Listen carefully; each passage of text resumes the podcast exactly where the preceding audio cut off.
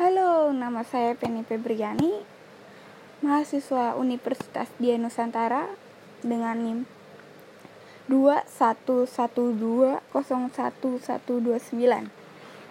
Jurusan Ilmu Komunikasi, mata kuliah Komunikasi Kreatif.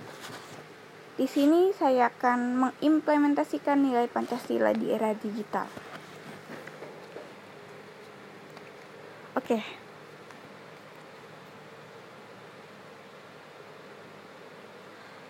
Pancasila merupakan dasar negara Republik Indonesia, di mana norma-norma masyarakat mengacu padanya. Sehingga nilai-nilai yang terkandung oleh Pancasila bisa kita implementasikan dalam kehidupan baik kehidupan pribadi, keluarga, masyarakat maupun bernegara.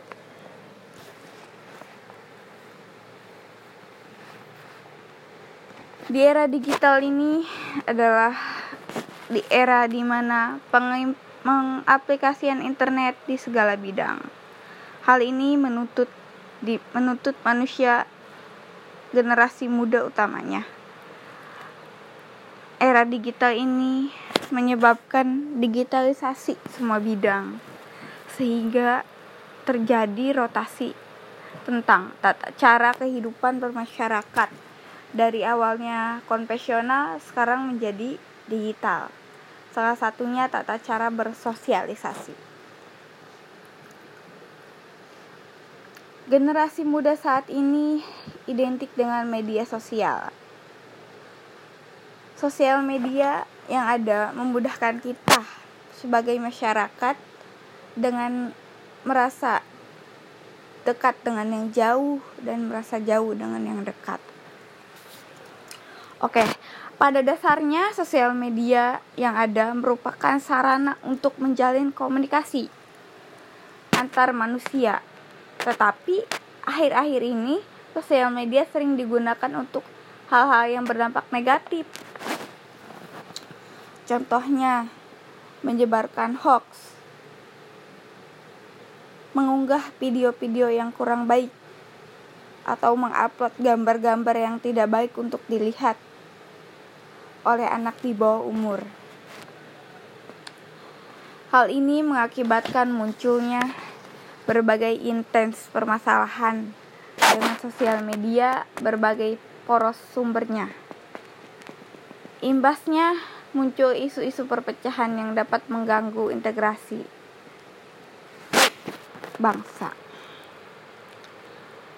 Oke, menyikapi kondisi demikian, penting halnya bagi kita sebagai masyarakat Indonesia atau sebagai warga negara Indonesia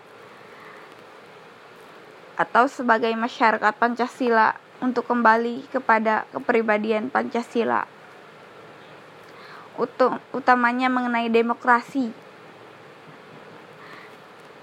Demokrasi yang ada sebagai perdamaian, Pancasila sebagai dasar negara, membuat budaya dan tata cara berperilaku khas orang Indonesia yang sudah ada sejak zaman dahulu. Jadi kita tidak boleh meninggalkan perilaku khas orang Indonesia yang udah ada sejak zaman dahulu.